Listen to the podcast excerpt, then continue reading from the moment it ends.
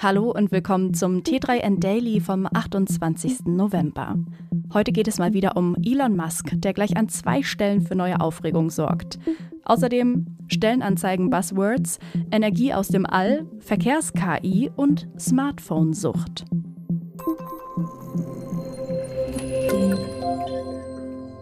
Lang nichts mehr von Elon Musk gehört, oder? Kleiner Spaß. Natürlich sorgt der Tesla- und Twitter-Inhaber schon fast stündlich für Schlagzeilen.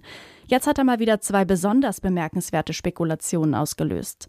In einem Twitter-Gespräch mit der, vorsichtig ausgedrückt, konservativen Podcasterin Liz Wheeler verkündete Musk, dass er im Notfall ein eigenes Smartphone bauen will. Hintergrund: Musk versteht sich selbst als Free-Speech-Absolutist, der sich schon vor der Übernahme offen gegen Twitters Community-Richtlinien zur Überwachung von Hassrede, Desinformation und Online-Missbrauch aussprach. Er will zudem einige dieser Richtlinien rückgängig machen.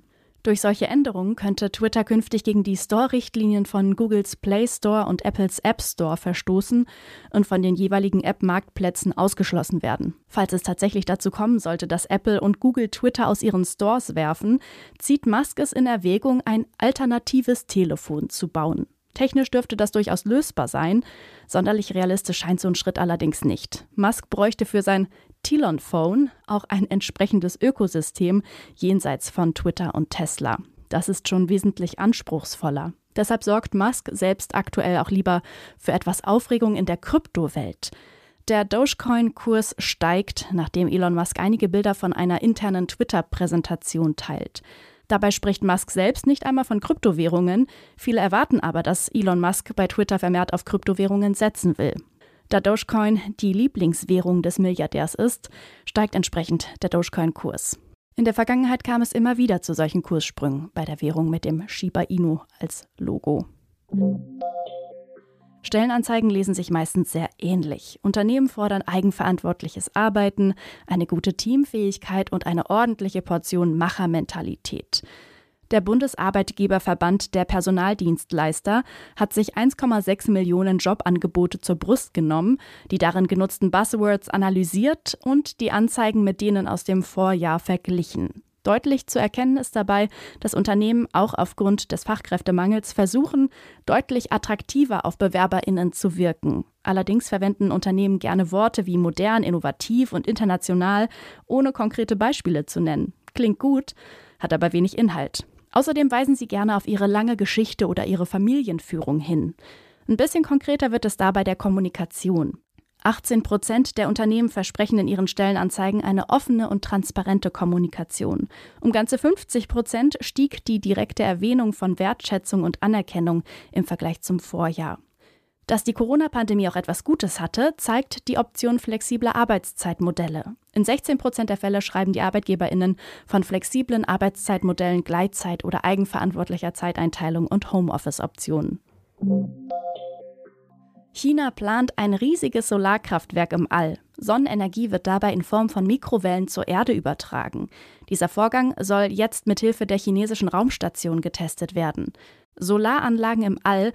An dieser Idee arbeiten neben China, Großbritannien und Südkorea vor allem die USA und Japan schon länger. Der größte Vorteil: 24 Stunden Sonnenlicht am Tag. Bis Solaranlagen aus dem All Energie liefern, dürften noch einige Jahre vergehen. Die US-WissenschaftlerInnen vom Caltech wollen aber schon im Dezember 2022 die ersten Solarkacheln für ihr Space-Based Solar Power Project in den Orbit schießen. Die sollen sich zu jeweils 9 Quadratkilometer großen Solarfeldern zusammenschließen. In China ist eine entsprechende Basisstation schon fertig. Erste Tests mit Helium-Fesselballons sind absolviert. Jetzt soll die soeben fertiggestellte Raumstation Tiangong als Teststation für ein geplantes Solarkraftwerk dienen. Von der Raumstation soll testweise Sonnenenergie eingefangen und per Mikrowellenstrahlen zur Erdoberfläche geschickt werden.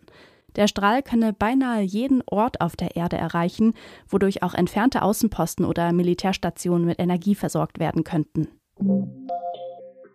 In einem Experiment hat das Forschungskonsortium Circles nachgewiesen, wie man mit vernetzten Fahrzeugen und künstlicher Intelligenz Staus im Berufsverkehr verhindern kann. Dazu setzte die Vereinigung unter Federführung der Berkeley University 100 speziell ausgerüstete Nissan Rogue ein. Sie überprüften auf einer kameraüberwachten Teststrecke, ob schon wenige Fahrzeuge ausreichen, um über Algorithmen den Verkehrsfluss zu erhöhen.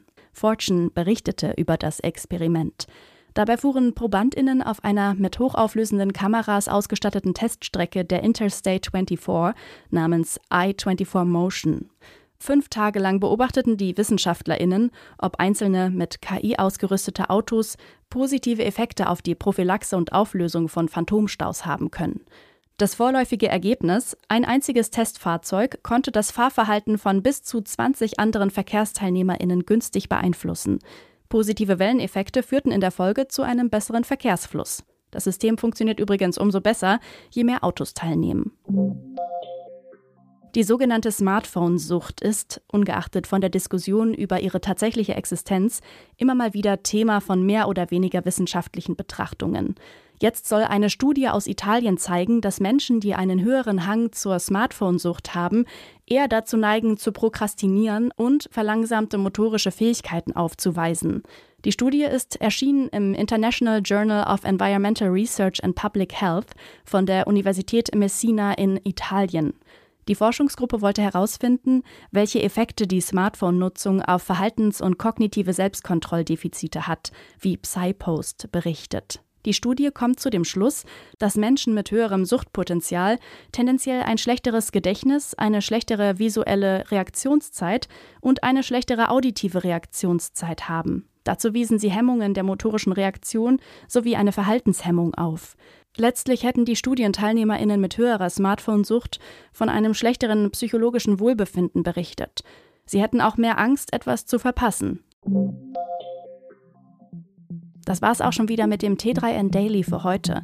Noch viel mehr zu allen Aspekten des digitalen Lebens, des Arbeitslebens und der Zukunft findest du rund um die Uhr auf t3n.de.